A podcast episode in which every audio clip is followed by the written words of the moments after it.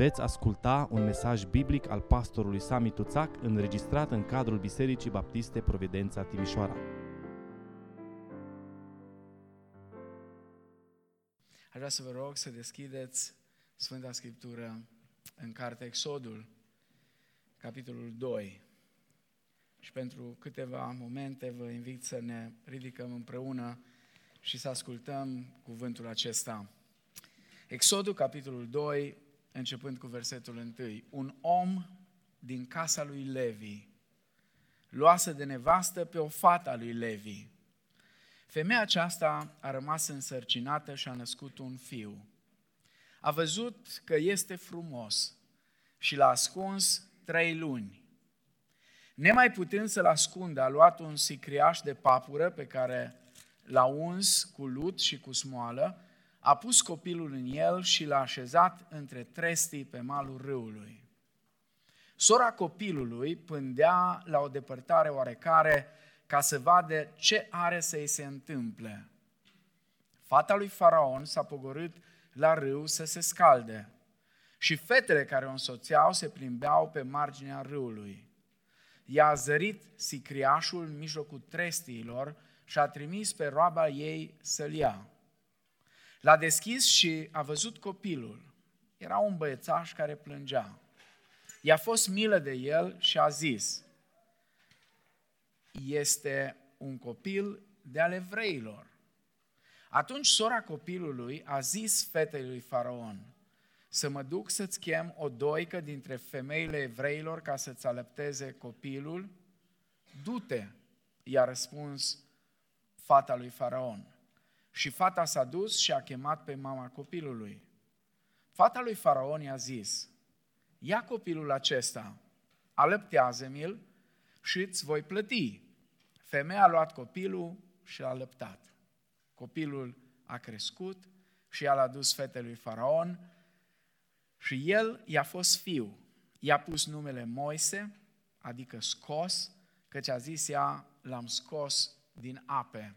Amin. Vreau să luați loc.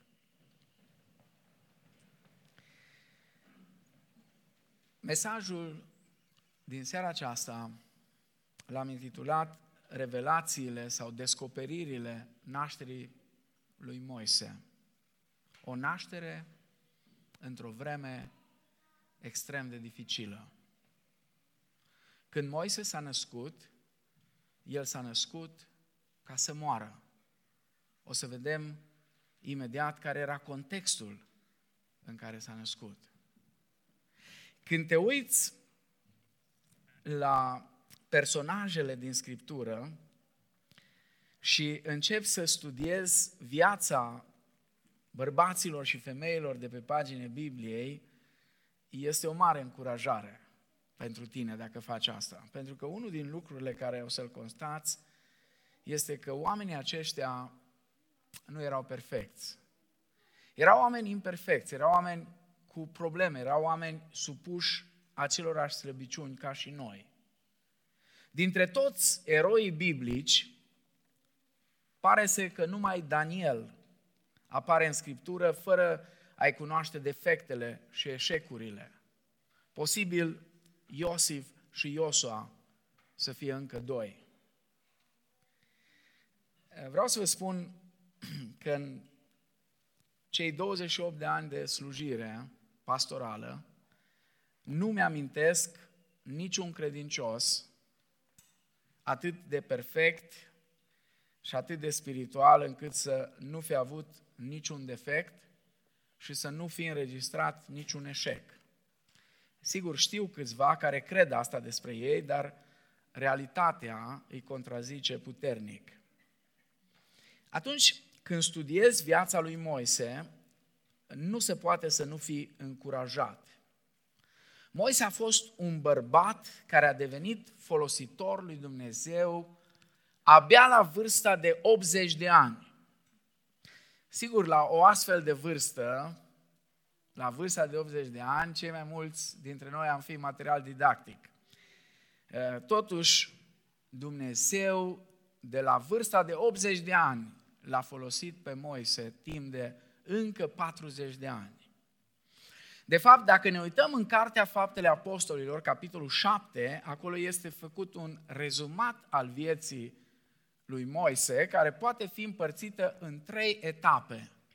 Prima etapă, 40 de ani în Egipt. A doua etapă, 40 de ani în deșert. A treia etapă, 40 de ani în călătorie spre țara Cananului. Moody spunea așa că Moise și-a petrecut primii 40 de ani de viață gândindu-se că e cineva. Apoi, uh, următorii 40 de ani uh, i-a petrecut gândindu-se că e un nimeni. Ultimii 40 de ani a descoperit ce poate face Dumnezeu cu nimeni. Atunci când s-a pus la dispoziția lui Dumnezeu, pământul s-a cutremurat de-a dreptul și mările au dat în clocot. Moise a descoperit destul de târziu în viața lui, dar nu prea târziu. Ce, con- ce, ce înseamnă să contezi în ochii lui Dumnezeu, indiferent de vârstă? Ăsta este Moise, omul despre care aș vrea să învățăm în seara asta din Scriptură câte ceva despre nașterea lui, despre ceea ce ne descoperă nașterea acestui om special. Primul lucru care aș vrea să-l observăm în pasajul acesta e un băiat frumos, născut într-un context periculos. Uitați-vă ce spune Scriptura în Exodul, capitolul 1, versetul 22. Atunci faraon a dat următoarea poruncă la tot poporul lui, să aruncați în râu pe orice băiat care se va naște și să lăsați pe toate fetele să trăiască. Și apoi continuă narațiunea. Un om din casa lui Levi luase de nevastă pe o fată a lui Levi. Femeia aceasta a rămas însărcinată și a născut un fiu. A văzut că este frumos și l-a ascuns trei luni. Moise a avut parte de una dintre cele mai de neinvidiat nașteri. S-a născut ca evreu într-o țară în care toți băieții evrei care se nășteau trebuiau aruncați în râu și omorâți. Moise a venit pe lume într-un context extrem de periculos, în condiții disperate. Poporul lui era sub opresiune Eh, spune versetul 13 eh, din capitolul 1, atunci egiptenii au dus pe copiii lui Israel la o aspră robie. Bebelușul Moise a venit într-o lume a cruzimii și a durerii și a sclaviei și a disperării. Și a început viața în cea mai întunecată epocă din istoria evreilor de până atunci. Cu toate acestea, viața își continua cursul ei obișnuit. Un om din casa lui Levi luase de nevastă pe o fată a lui Levi. Adică, deși situația era disperată, deși erau în sclavie, deși o duceau foarte rău, viața mergea înainte. Oamenii uh, se nășteau, oamenii se căsătoreau, și o căsătorie are loc în niște condiții apăsătoare.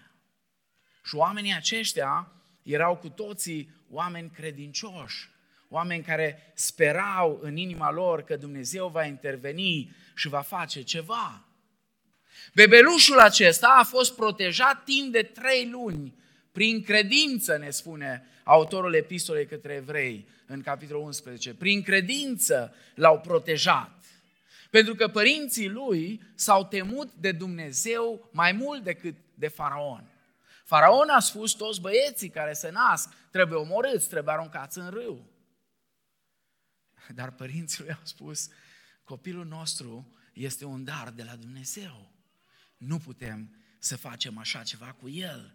Și deși decretul era unul foarte dur, ă, au ales să asculte de Dumnezeu, temându-se de Dumnezeu și mai puțin de oameni. Cu siguranță că n-a fost ușor să ascundă un copil sănătos timp de trei luni. În plus, noi, cei care uh, citim Scriptura, știm că Moise nu era întâiul născut. În casă mai erau doi copii.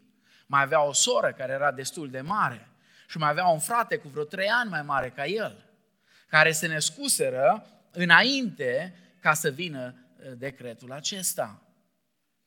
Părinții, spune în versetul 2, l-au ascuns pentru că era frumos. E, îmi place expresia asta. Ați auzit de vreun părinte care s-a uitat la copilul lui și să spună că nu e frumos? Eu când mi-am văzut primul copil, prima dată, pe vremea aia nu te lăsa să mergi în spital, l-am văzut numai când a ieșit cu el. Am rămas blocat. N-am crezut că vreun copil poate fi vreodată atât de frumos. Uh, și părinții lui s-au uitat la el și au zis, e frumos. Sunt unii care cred că atunci când Avram și Iochebed s-au uitat la băiat, au văzut în el o frumusețe unică. Posibil, numai că toți părinții văd asta în copiii lor. Atunci când se uită la ei, sigur îi văd unici și îi văd frumoși. Se pare însă că părinții lui Moise au văzut în el mai mult decât frumusețe fizică. Poate în inima lor Dumnezeu le-a descoperit faptul că băiatul acesta avea un destin special. Poate știau despre promisiunea făcută lui Avram, că într-o zi urma să fie eliberați. Poate s-au uitat la el și au zis, dacă acesta este eliberatorul. Poate că ați citit istoria unor mari oameni care au trăit nu cu foarte mult timp în urmă, doar cu câteva sute de ani, nu cu mii de ani, ca și Moise. Dar au fost unii oameni de mare valoare despre care noi învățăm astăzi, care mamele lor au mărturisit că s-au gândit să renunțe la ei, să-i avorteze, să-i omoare. Știți că astăzi în unele locuri, chiar și în America, există posibilitatea să omori un copil chiar la naștere. Și există politicieni care susțin dreptul femeii de a-și omorâ copilul uh, chiar atunci când se naște. Și deja au început să apară uh, tot felul de, de uh, clinici care spun lăsați-ne nouă copii și o să-i creștem noi, nu-i omorâți. Părinții lui Moise s-au uitat la el și s-au gândit, dacă ăsta este eliberatorul, dacă prin acesta Dumnezeu ne va aduce scăparea, dacă prin el Dumnezeu își va împlini promisiunea, au fost gata să riște totul pentru a păstra în viață. Suntem aici mulți care avem copii. Când te uiți în ochii copiilor tăi, ce vezi? Când te uiți la copiii tăi, cum îi vezi? Foarte important. Părinții lui Moise s-au uitat la el și au spus, e valoros. E prea valoros ca să riscăm să nu ascultăm de Dumnezeu. Mai bine riscăm să nu ascultăm de faraon.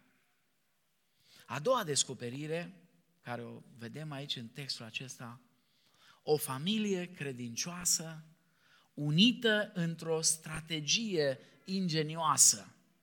Spune versetul 3 și 4, nemai putând să-l ascundă, a luat un sicriaș de papură pe care l-a uns cu lut și cu smoală, a pus copilul în el, l-a așezat între trestii pe marul râului. Și sora copilului pândea la o depărtare oarecare ca să vadă ce are să îi se întâmple. Observați, sigur, Scriptura nu e Netflix sau cum îi zice la astea cu filmele, nu e, prezintă lucrurile foarte concis, dar prinde esențialul în toată povestea asta. Ziua în care copilașul Moise n-a mai putut fi ascuns, a venit. Acum, probabil că erau și alții care au făcut la fel. Probabil că ostașii lui Faraon au început căutările din casă în casă. Cel puțin câțiva dintre evrei erau informatori și se temeau de viețile lor. Și într-o zi, părinții lui Moise și-au dat seama că nu mai puteau păstra secretul. Și în acele momente de suferință, între mânie și disperare, mama Iocheved a născocit un plan ingenios. A pregătit un coșuleț și a pus copilul în el. Posibil că a pus câteva bucățele de pânză moale peste care a pus copilul. Dar nu a lăsat coșulețul în voia apei, nici în voia sorții, ci spune l-a așezat între trestii. A vrut să fie sigură că nici crocodilii n-ajung la el și nici nu le ia curentul să-l ducă temir unde. L-a așezat între trestii pe malul râului. A pus coșulețul exact acolo unde a dorit ea să-l pună. Nu l-a pus la întâmplare. Pentru că femeia asta avea un plan. Avem aici o femeie cu mare credință în Dumnezeu. Dar ascultați-mă cu atenție, toate mamele de aici și toți tații. Era o credință puternică în Dumnezeu, dar nu era o credință prostească. Nu era o credință prostească. Ea a născut un plan, dar a lăsat rezultatele finale în mâna lui Dumnezeu, care este suveran. Sora copilului, spune versetul 4, pândea la o depărtare oarecare ca să vadă ce are să îi se întâmple. Se pare că Iochebed știa că fica faraonului avea obiceiul bun să meargă la râu să se scalde. Știa, se pare, și locul unde mergea. Probabil că au fost zile, noi nu știm, Scriptura nu spune, dar mă gândesc. Femeia asta foarte deșteaptă. Probabil că câteva zile la rând s-a dus și s-a uitat cum se duce asta la baie. Cu cine se duce, când se duce, unde se duce, ce face când se duce. Toate lucrurile astea le-a observat. Și apoi, împreună cu această fetiță, isteață, Maria asta. Foarte, prea isteață uneori. Mai târziu e mai isteață decât Moise chiar uh, în unele uh, situații. Probabil că s-a gândit că vor auzi plânsetul copilului și vor merge și vor căuta și vor interveni. Acum, întrebarea din mintea unora este cum împăcăm tensiunea dintre planificarea atentă și credința în Dumnezeu din toată inima. Cum adică tu planifici toate lucrurile cu mare atenție și pe urmă spune Scriptura că prin credință a făcut toate astea. Oare se exclud credința și planificarea atentă a lucrurilor? Cu siguranță nu. Poate ați auzit povestea unui păstor care se întâlnește cu un frate care era șomer și îl întreabă, ce faci? Aștept ca Domnul să-mi dea o slujbă, spune el. Și păstorul îl întreabă, unde ți-ai pus CV-ul? Niciunde. Niciunde. Aștept intervenția lui Dumnezeu. Și păstorul s-a uitat la el și a spus, serios? Atunci sper să nu te superi dacă vei rămânea flămând pentru o vreme. În vremea când puritanii au început să colonizeze America, era vreme periculoasă și aia. Puteai fi atacat oricând și oriunde. Era o vorbă. Vorba suna cam așa, e un pic uh, cam dură, dar cam așa suna. Încredete în Dumnezeu, dar țineți praful de pușcă uscat. Adică puneți toată încrederea în Dumnezeu, dar fii pe fază, fii cu ochii în patru. Sau cum ar spune orientalii, încredete în Dumnezeu, dar leagă-ți cămila. E o altă conotație. Mai meditativă asta cu cămila. Asta cu praful de pușcă nu e deloc meditativă, e un pic mai proactivă. Puneți viața în mâinile lui Hristos, dar rămâi pe fază, rămâi atent. Fă tot ce poți pentru a te pregăti pentru luptă, înțelegând însă că rezultatul final este la Dumnezeu. Să mergi prin credință nu înseamnă că nu mai trebuie să gândești. Încrederea în Dumnezeu nu implică sub nicio formă faptul de a fi leneș sau de a fi neglijent sau de a fi apatic. Înțelepciunea ne învață să facem tot ceea ce putem prin puterile noastre. Iar apoi să avem încredere că va face Dumnezeu ceea ce noi nu putem face. Am spus-o și altă dată, dragii mei, să nu fim atât de neprihăniți, încât să-i dăm tot timpul lui Dumnezeu să facă lucrurile care le putem noi face. Lucrurile care le putem noi face, noi trebuie să le facem. Dumnezeu de obicei face ceea ce noi nu putem face. Pentru că Dumnezeu este specialist mare în lucruri imposibile. Și în plus, credința și planificarea atentă merg întotdeauna mână în mână. Ele nu se exclud reciproc. A treia descoperire a nașterii lui Moise. O prințesă miloasă, acționând într-o societate neprietenoasă. Spune, fata lui Faraon s-a pogorât la râu să se scalde și fetele care o însoțeau se plimbau pe marginea râului. Ea a zărit sicriașul în mijlocul trestiilor și a trimis pe roaba ei să-l ia. Cu siguranță că Iochebed a repetat planul acesta cu Miriam, cu Maria, de foarte multe ori. Maria trebuia să fie acolo, să vadă și totul trebuia să fie spontan. L-a deschis și a văzut copilul, era un băiețaș care plângea. I-a fost milă de el, exact ce s-a aștepta Iochebed. Poate că îi va fi milă. Și exact asta s-a întâmplat. I-a fost milă de el și a zis, este un copil de ale vreilor. Observați aici, credeți că fata lui Faraon nu știa de decretul pe care l-a dat tatăl ei? Ba da, știa. Dar mila, mila biruiește teama. Mila, compasiunea, este mai mare decât frica. Și fata asta, din milă pentru copil, face lucrurile care face. Este un copil de ale evreilor. Și spune, atunci sora copilului a zis fetelui Faraon să mă duc să-ți chem o doică dintre fetele evreilor ca să-ți alăpteze copilul, du-te, i-a răspuns fata lui Faraon. Și fata s-a dus și a chemat pe mama copilului. În momentul acela, din istoria Egiptului, două dintre fiicele faraonului domneau împreună cu el în calitate de coregente. Se pare că Iochebed a pus intenționat copilul în coșulețul acela lângă una din ele. Ce spera ea? Spera ca prințesa aceasta să vadă bebelușul neajutorat și să-i se facă milă de el. Acum, vă rog să rețineți ce a putut face, ea a făcut.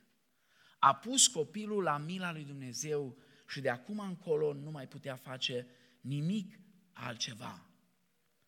Spune istoria că în vremea aceea egiptenii aveau un fel de ritual religios asociat cu zeul Nilului și ritualul acesta era rostit cumva uh, de uh, cei care uh, erau mai ales în conducere și suna cam așa, nu am năpăstuit niciun om, nu am făcut pe nimeni să plângă, nu am luat laptele de la gura sugarilor.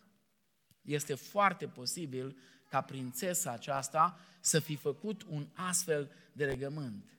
Și ea, interesant, recunoaște că copilul acela este un copil al evreilor, dar nu mai ține cont de decretul care s-a dat, pentru că copilului era foame și copilul avea nevoie de lapte.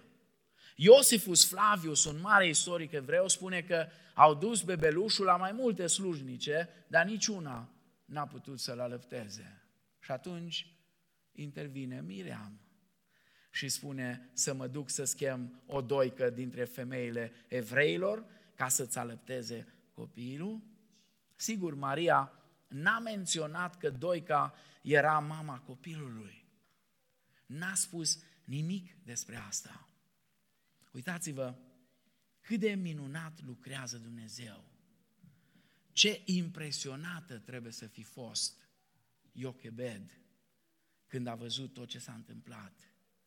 Ce bine trebuie să fi jucat ea rolul unei roabe respectuoase, dar dezinteresată. Probabil că nu i-a fost simplu când a luat copilul în brațe în fața fiicei lui Faraon. Poate că de bucurie ar fi plâns. Sau poate că ar fi început să tremure, să-l scape jos de atâtea emoții. Dar n-a făcut asta. Nu era posibil. A trebuit să joace rolul. Și a înțeles că Dumnezeu a intervenit. Dar o să vedem că nu e asta totul. Știți ce spune Scriptura? Când îi sunt plăcute Domnului căile cuiva, îi face prieteni chiar și pe vrăjmașii lui. Mai e o a patra descoperire aici în pasajul acesta care are legătură cu nașterea lui Moise. Un Dumnezeu suveran, controlând în detaliu destinul uman. Fata lui Faraon i-a zis, i-a zis mamei copilului, ea nu știa cine ia copilul acesta, alăptează-mi-l și îți voi plăti. Femeia a luat copilul și l-a lăptat. Copilul a crescut și ea l-a dus fetelui Faraon și el i-a fost fiu. I-a pus numele Moise, adică scos, căci a zis ea, l-am scos din ape. Dumnezeu a răsplătit credința acestei mame. Dar acum vă rog să înțelegeți, Iochebed a avut un plan ingenios, foarte inteligent. L-a pus la punct împreună cu toată familia ei, fiecare și-a avut rolul acolo. Rolul lui Aron era să tacă, să nu facă gălăgie. Un copil la trei ani nu prea știi ce poți să faci cu el, încă poți să ai surprize. Uh, rolul tatălui probabil că a fost să meargă la weekend la munte cu tata în weekendul ăla, uh, cu Aron, ca să lasă liber uh, pentru ce se întâmpla acolo. Fiecare cu rolul lui. Dar dincolo de planul ingenios al acestei familii, Dumnezeu avea și El un plan ingenios. Fica faraonului a plătit-o pe Iochebed ca să-și crească propriul copil. I-a spus, dă-i lapte, alăptează-mi-l ca să crească și îți voi plăti. E un pic de umor aici. Știți, uneori noi avem impresia că Dumnezeu plânge prin cer, dar n-am citit niciodată în Scriptură că Dumnezeu plânge în cer. Că râde, am citit. Mai ales râde Dumnezeu de cei aroganți, spune Scriptura, de cei care se cred grozavi. E un pic de umor aici.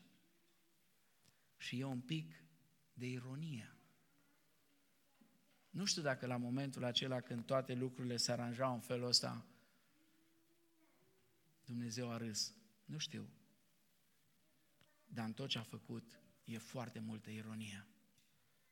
Când copilul a crescut, a fost dus la palat. Poate că fica lui Faraon visa să-l facă împărat într-o zi. Copilul primește și un nume numele de Moise, scos din apă.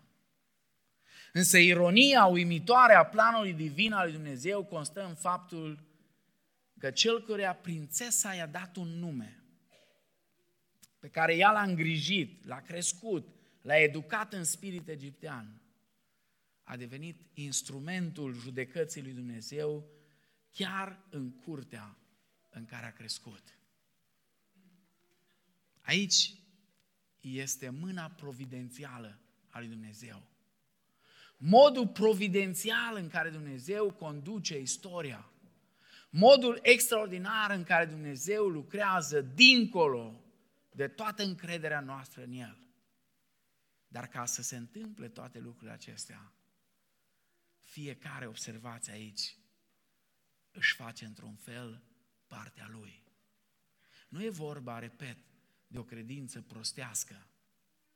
ci e vorba de o credință activă, o credință care face ceva până acolo unde a putut merge și a putut face ceva. Din momentul acela, uh, nu știu, poate ai ajuns într-o astfel de situație. Eu am trecut prin situații în care am spus Domnului, Doamne, de aici încolo nu mai știu ce să fac, habar n-am. Habar nu am ce să mai fac. Dacă ai trecut prin așa ceva, cu siguranță înțelegi.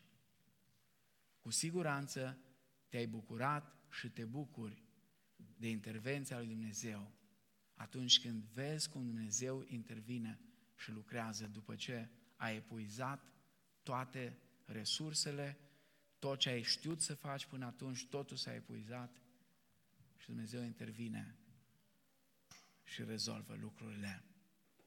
Aș vrea să închei. Moise s-a născut ca să moară. Asta a fost destinul lui dictat de oamenii din vremea în care el s-a născut. Însă Dumnezeu a avut un alt plan cu Moise. Planul lui Faraon era ca Moise să fie omorât. Planul lui Faraon era ca Moise să fie aruncat la fel ca toți băieții din generația lui în râu. Faraon a vrut să distrugă o generație de băieți. La fel cum astăzi societatea face tot ce poate să distrugă generația aceasta. Dumnezeu însă a avut un plan. Și planul lui Dumnezeu era ca Moise să devină eliberatorul.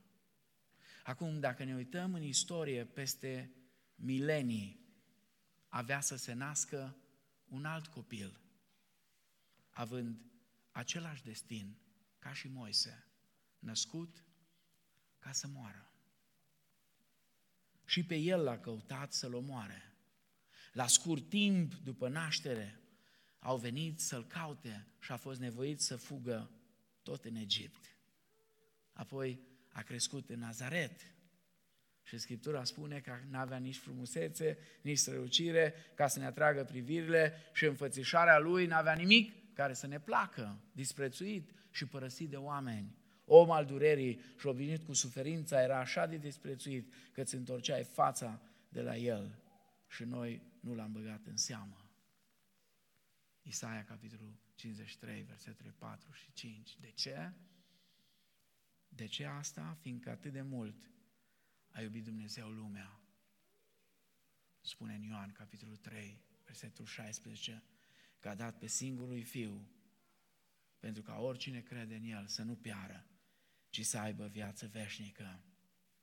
Moise s-a născut ca să moară, dar Dumnezeu l-a pregătit să elibereze pe evrei din Egipt. Iisus Hristos s-a născut ca să moară pentru păcatele noastre. Și deși putea să se dea jos de pe cruce. Dacă ești Fiul lui Dumnezeu, dă-te jos de pe cruce. Asta a fost provocarea majoră pentru el. Deși putea să se dea jos de pe cruce, n-a făcut-o. A luat asupra lui păcatele noastre și a ajuns până acolo că Tatăl efectiv i-a întors spatele. Și în agonia aceea, în durerea aceea fizică și psihică, s-a mai adaus și această durere spirituală. Eli, Eli, a strigat el, lama sabactanii, Dumnezeul meu, Dumnezeul meu, pentru ce m-ai părăsit? El a murit în final pentru ca noi să trăim veșnic și a înviat ca noi să fim eliberați din sclavia păcatului. A înviat și este viu în vecii vecilor. Întrebarea care vreau să ți-o pun în seara aceasta, care este relația ta cu Hristos, cu Cel care s-a născut la fel ca și Moise, să moară, dar El a și murit pentru păcatele noastre a luat asupra Lui toată nelegiuirea noastră. toate păcatele noastre, totul a fost pus asupra Lui. Tot ceea ce noi nu puteam face, a făcut El. Tot ceea ce ne cauza nouă moartea și iadul și despărțirea totală de Dumnezeu, a luat El asupra Lui. Și s-a dus și s-a lăsat răstignit pe cruce pentru mine și pentru tine. Care este relația ta cu El? Ești indiferent față de o jertfă și o dragoste atât de mare? Ești unul care ți-ai deschis inima și l-ai lăsat pe El să domnească în viața ta? Care este atitudinea ta? Haideți, înainte de a cânta, așa cum stăm, fiecare dintre noi, să închidem ochii pentru un timp și să stăm înaintea Domnului. Să stăm fiecare dintre noi cu viața noastră și să ne întrebăm cum ne raportăm noi la Domnul Isus Hristos, la Cel care a murit pentru păcatele noastre, la Cel care și-a dat viața ca noi să avem viață, la Cel care a venit să fie nu doar eliberatorul dintr-o sclavie pământească, așa cum a fost Moise, ci a venit să ne elibereze din sclavia păcatului și din sclavia iadului.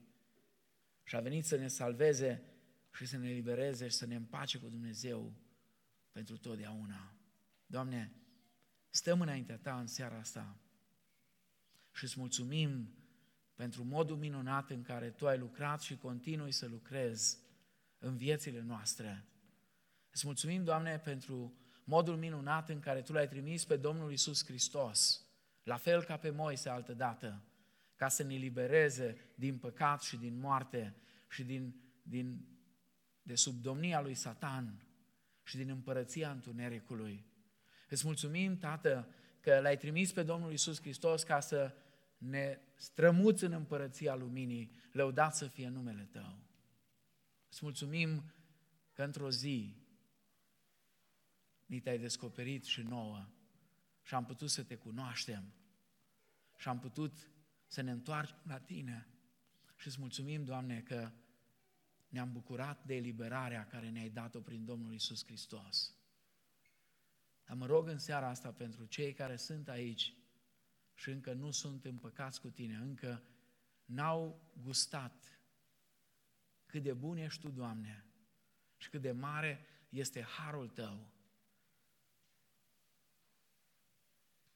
Și n-au văzut încă bunătatea inimii Tale față de noi.